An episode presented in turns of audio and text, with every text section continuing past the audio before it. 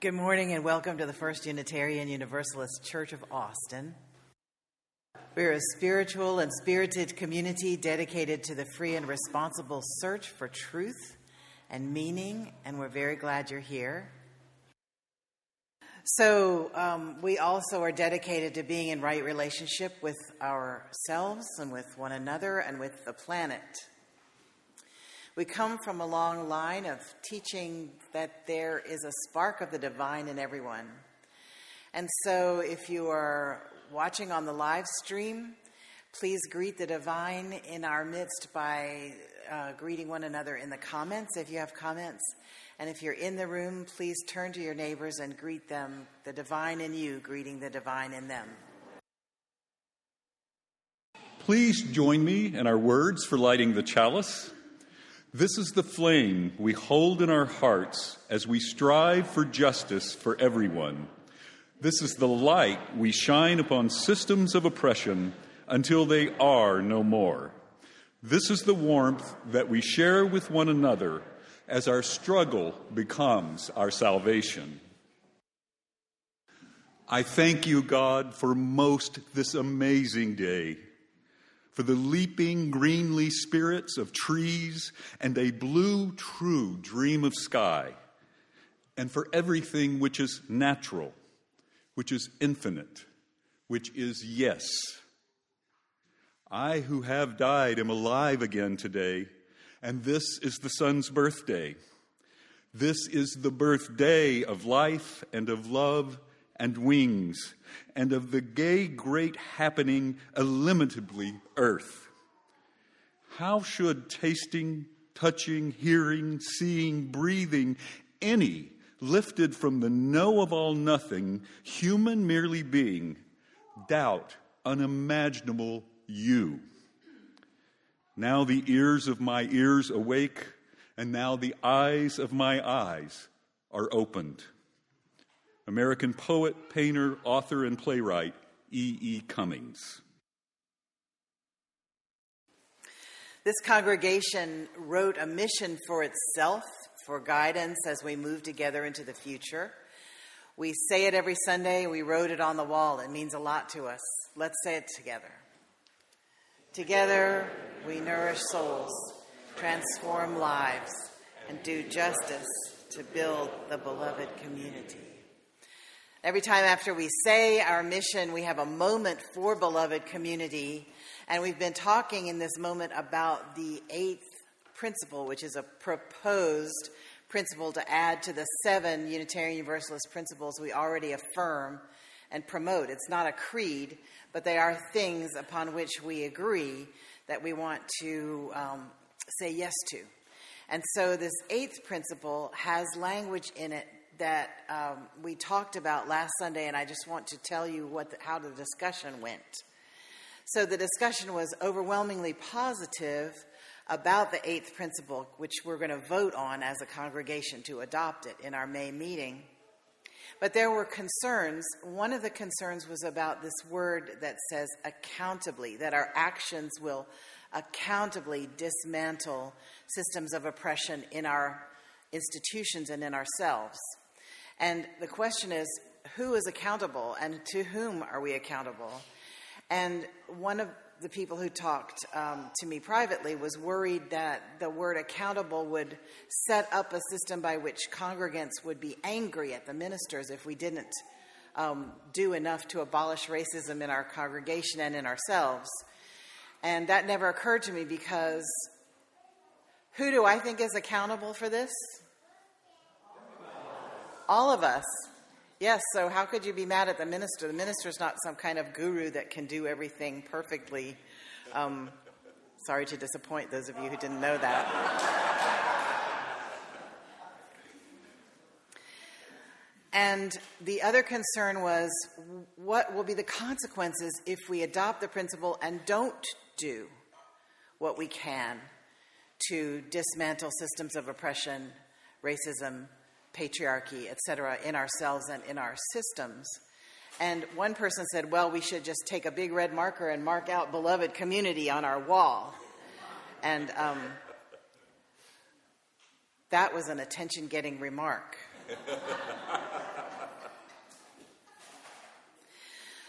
what we probably will do um, if it passes is create a small group that um, is tasked with helping us figure out more ways of dismantling racism and oppression within ourselves and in our community. Um, we have been studying this a long time, and the secret is that nobody knows how to do this. We read Ibram X. Kendi, and he has good suggestions on how to make a start, and so we make a start with the suggestions that we have following our black thought leaders and our brown thought leaders. Um, the people of color uh, are not, though, responsible for white people uh, dismantling systems of oppression within themselves. And so, those among us who are people of color should not feel the responsibility of teaching everybody about racism. Those of us who identify as white should feel the responsibility in ourselves to dismantle this accountably. And you're accountable to the children of the congregation, and you're accountable to the other people in the congregation, and we're accountable to our community here. So we're going to keep bumbling through the best we can without a searingly good uh, business plan.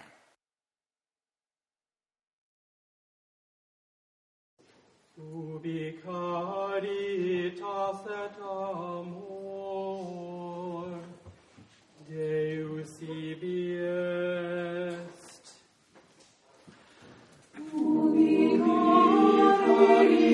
caritas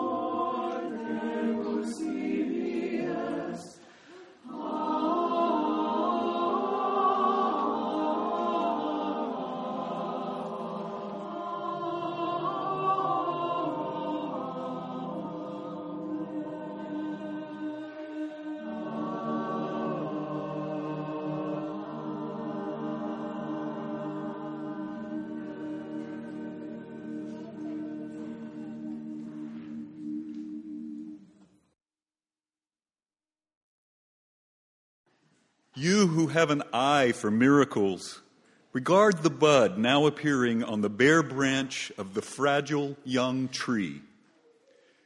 It's a mere dot, a nothing. But already it's a flower, already a fruit, already its own death and resurrection. Italian poet and literary critic Diego Valeri.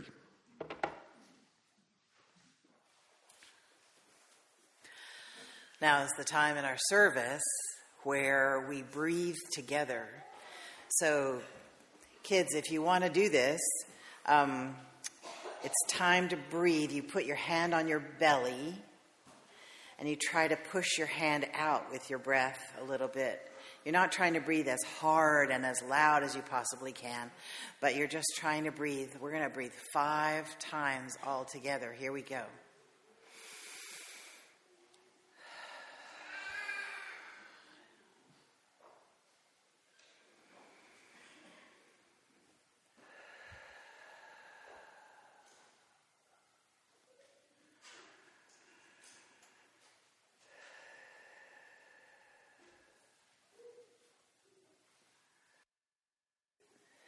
And now we breathe again together. We pretend, grown ups do this too if you want to.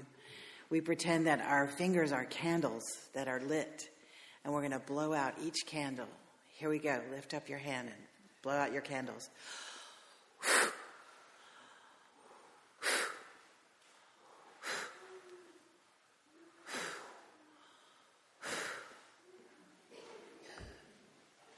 They're all different ways of breathing, and they make you feel different kinds of ways.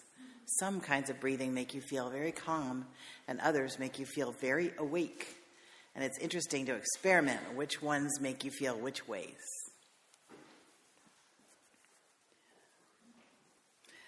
In our time of meditation, we think about people who are in trouble. We think about the people who are in war. We think about the people who are in a situation where they don't have enough shelter or enough food or water. We think about our sorrows and our pains. We think about our joys. We bring them all together and we're grateful to be alive. And we're grateful to be able to be helpers in this world. May it be so. As we continue in an attitude of meditation, you are invited to light candles of joy or sorrow, hope or remembrance or dedication.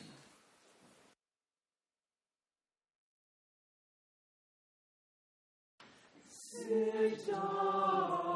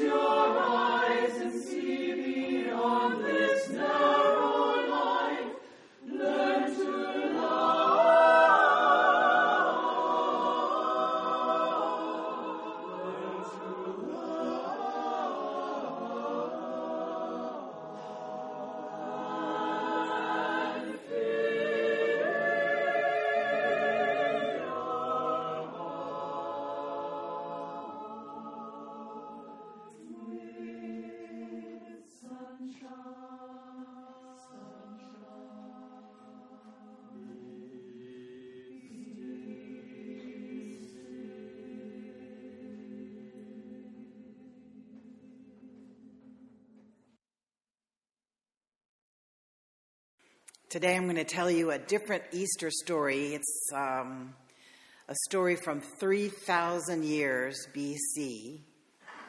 So it's the first complete faith story that was written in, on a stone in little tiny, tiny, tiny, tiny, tiny t- letters.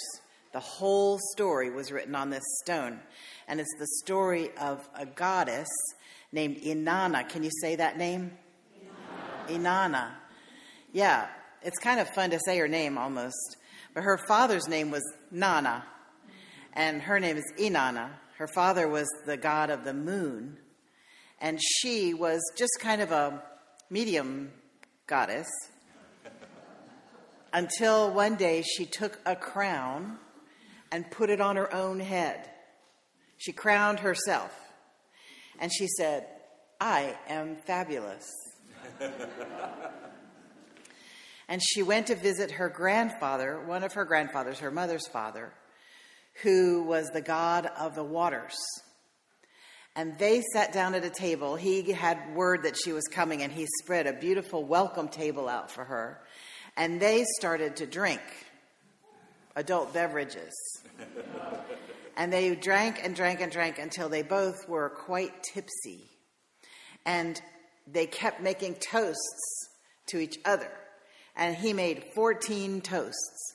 And in every toast, he gave her 10 more, sorry, seven more powers. Every toast, he gave her seven more powers.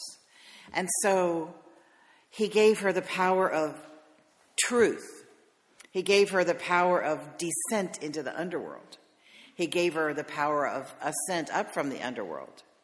He gave her power of uh, treachery and the power of straightforwardness, lamentations, rejoicings, a secure dwelling place, woodworking,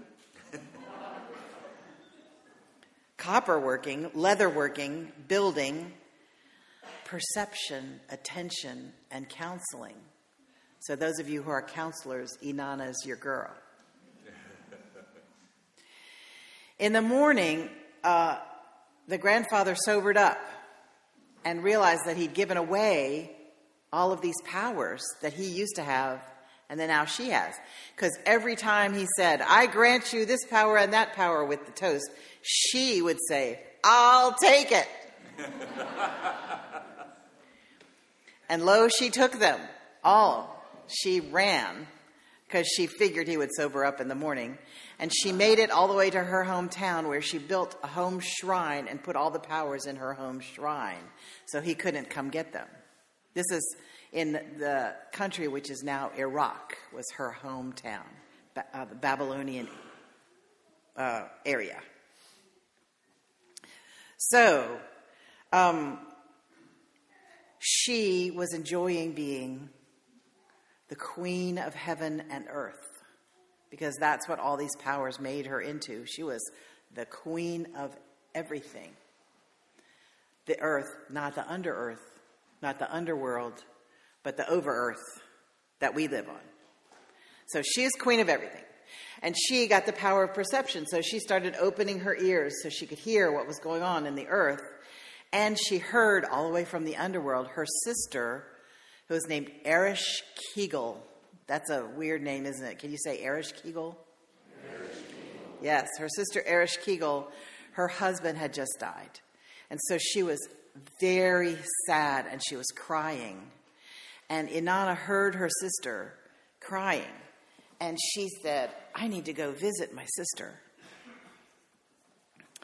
Um, so she started planning her trip to the underworld where her sister lived, because her sister had been married to the king of the underworld who had just died. So her sister was now queen of the underworld. So have queen of the world and queen of the underworld, and they're going to have they're going to have a visit. Do you think that went well? No, it did not. Inanna put on seven of her powers to go to the underworld. She took her crown. She took her necklace of small beads, which uh, in which resided some of her one of her powers. She took a necklace of a double necklace of beads, which in which resided another one of her powers. She took a breastplate. She took a gold bracelet, and she took something that I don't really understand what it was, but it was a lapis measuring stick and line. So with the measuring stick, she could measure anything she needed to measure. With the line, she could make sure things were straight, which is how you build. Since she had the power of building, you have to have things straight up and down, unless you're a very, very skillful builder or a very bad one. straight up and down is how we build. So then she had this uh, handmaiden who was like her best friend. And she had a husband whose name was Dumuzi. Um, she told her very best friend, her handmaiden, she said, I'm going down to the underworld to visit my sister because she's crying and I need to go to the funeral. And if I'm not back in three days, beat the drum, start a lamentation. A lamentation is a big song of anguish and upsetness. Um, start a lamentation and go to my grandfather's and my father and get me out of there. And so her handmaiden said, Okay, I will. If I don't hear from you in three days, I'm going to come get you. Okay. What happened was she got to the gate of the underworld, and her sister knew she was coming. And her sister said to the gatekeeper, You can let her in, but don't let her in with any of her powers. Now there's seven gates to the underworld, and how many powers did she have? Seven powers that she brought with her. And so at the first gate, he said, Inanna, take off your crown. And she said, Why? I don't understand. And he said, Silence! The ways of the underworld are perfect. You think it would feel good to say that?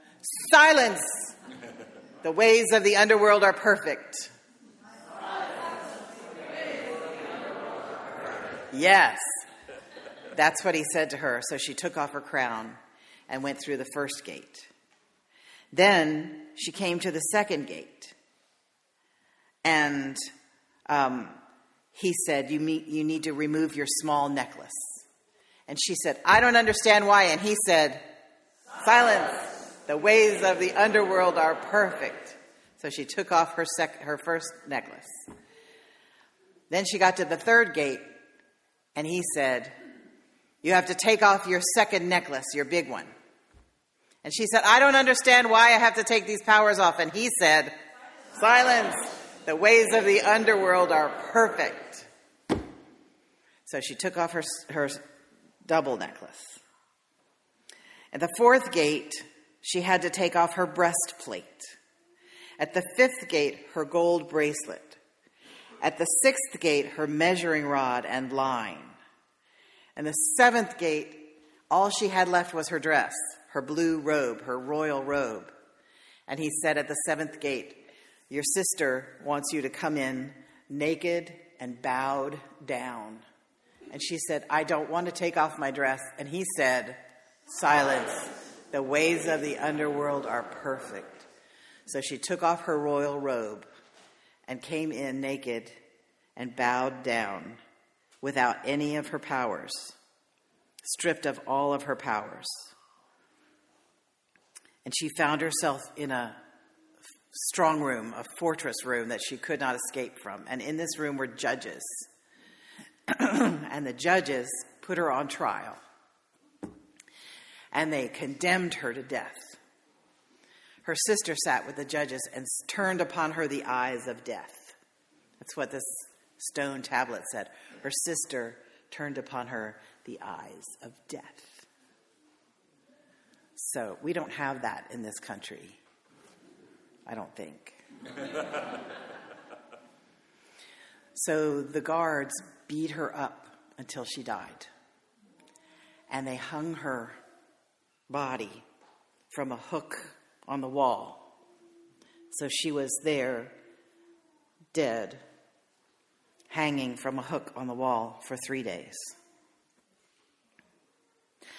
Now, remember what she'd said to her maidservant and best friend if I am not up and out in three days, you're going to beat the drum and cause a lament and tell everybody that I need to be rescued. And so her maidservant did that. On the third day, her maidservant started beating the drum and wailing the lament. And she went to uh, Inanna's father's father, the god of the fire. And she said, Inanna needs help. She's in the underworld and she can't get out. And the grandfather, the god of fire, said, She knew what she was getting into. She deserves whatever she gets. I'm not helping. So the maidservant went to the father, the god of the moon, and said, You need to help Inanna. She's in the underworld and she can't get out. And he said, We told her not to go. She knew what she was getting into. We're not going to help her. She, she deserves what she gets. And so the maidservant dressed up like a beggar and went to the other grandfather, the god of the waters the grandfather who had gotten drunk and given her all her powers, and then sobered up and regretted it. But he still listened to the maidservant who said, She needs help. She's in the underworld. We can't get her. We can't get her out. You need to help her get out. And he said, I will help her get out. And here's what he did he started cleaning the dirt from under his fingernails. You know, sometimes your fingernails get dirt underneath. He cleaned the dirt out, and of two little blobs of dirt, he changed them into flies. And the, he gave one fly the food of life, and he gave the other fly the water of life. And he said to these two flies, Go down into the underworld and get Inanna and bring her back. And so the flies, do you think they had to answer at the gate? No, the gatekeeper didn't even see them. They just went through, right through all the gates. And they got down to the um, underworld, and Ereshkigal, the sister with the eyes of death, um, Ereshkigal was in labor, means she was going to have a baby. She was having a baby. And she was screaming because sometimes labor hurts. Sometimes. And she was saying, Woe is the front of me. And the little flies just, um, the God of fire had told them, when you get down there, just be nice to Ereshkigal. Be really kind to Ereshkigal, the mean sister. So they said, they just sat there with her and they went, Woe is the front of you. And she went, Woe is the back of me. And they went, Woe is the back of you. Just repeating what she said, which is what you should do when somebody's in pain. You should not try to cheer them up. You should just sit there with them and be feeling with them, which is what the word compassion means feeling with somebody. She said, Woe is my belly. And they went, Woe is your belly. And she said, Woe is my back. They went, Whoa, is your back. Now, this lasted a lot longer. I will cut it short right here, but suffice it to say, she was woe in almost every part of her body. and they woed right with her. And finally, she stopped and she said, Who are you guys? if you were human, I would give you gifts. And they said, Oh, we don't want any gifts. And she said, Come on, let me give you something. You've been so kind to me.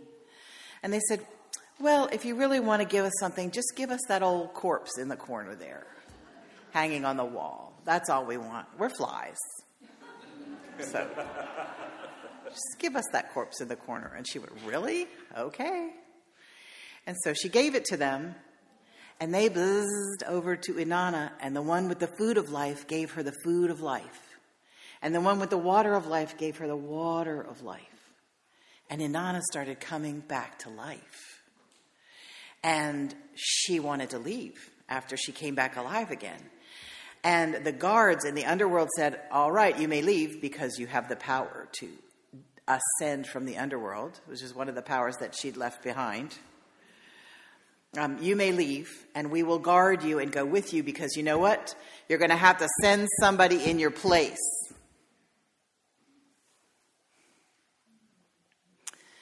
And so they marched with her and the two flies back up to the overworld and marched her home. And on her way home, this is all in little letters on the stone. On her way home, she saw this person and that person and thought, Should I send you? No, I really like you. Should I send you? No, you're a really good person. And then she got almost home and she saw her husband.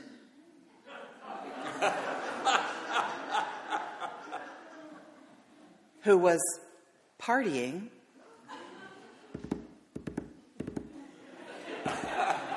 in the woods while she was in the underworld dead. And suddenly it occurred to her who would be the perfect person to send back in her place. And so she said to the guards, Him, take him. And they started beating him up. And his sister, and this is sisters all over the world, you know, his sister's like, No, don't take him, take me instead. And so the guards were confused. And they had another little trial right there. And they decided they would take him for half the year and the sister for half the year. And that's what they decided. And so the story is a weird one.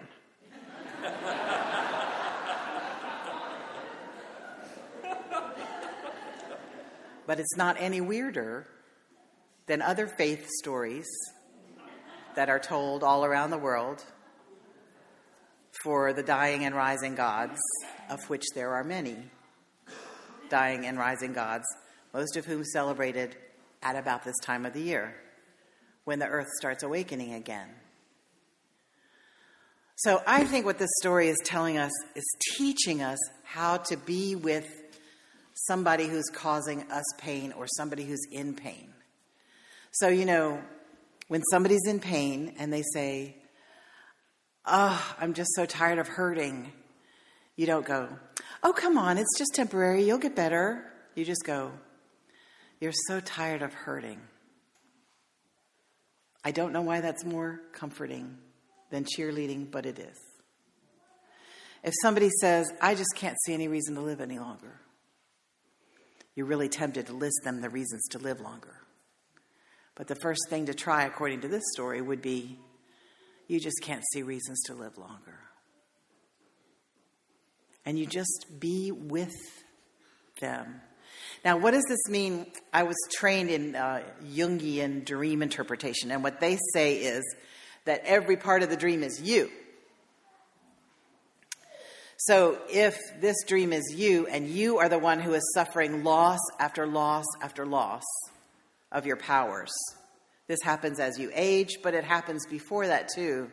If you lose a job, or if you get a bad diagnosis, if you're sad about your parent, or if you're sad about your kid, it can, it can feel like over and over and over again powers are being stripped away from you until you are naked and bowed down and you don't know what to do. Has anybody ever felt like that before? I think most of us have. I won't ask you to raise your hand. We just feel powerless, almost dead. This is a story of transformation and transmutation. Because what the Easter story tells us and what this Inanna story tells us is that after death comes life again. Somehow, some way and you can't always see how it's going to happen. Could you imagine that it would happen because of two flies that were sent to whisper in your ear and give you the food of life? Nobody could have thought of that. So it's a story of transformation because I have to think that Inanna was a better goddess after that experience, although I don't know. She was kind of salty.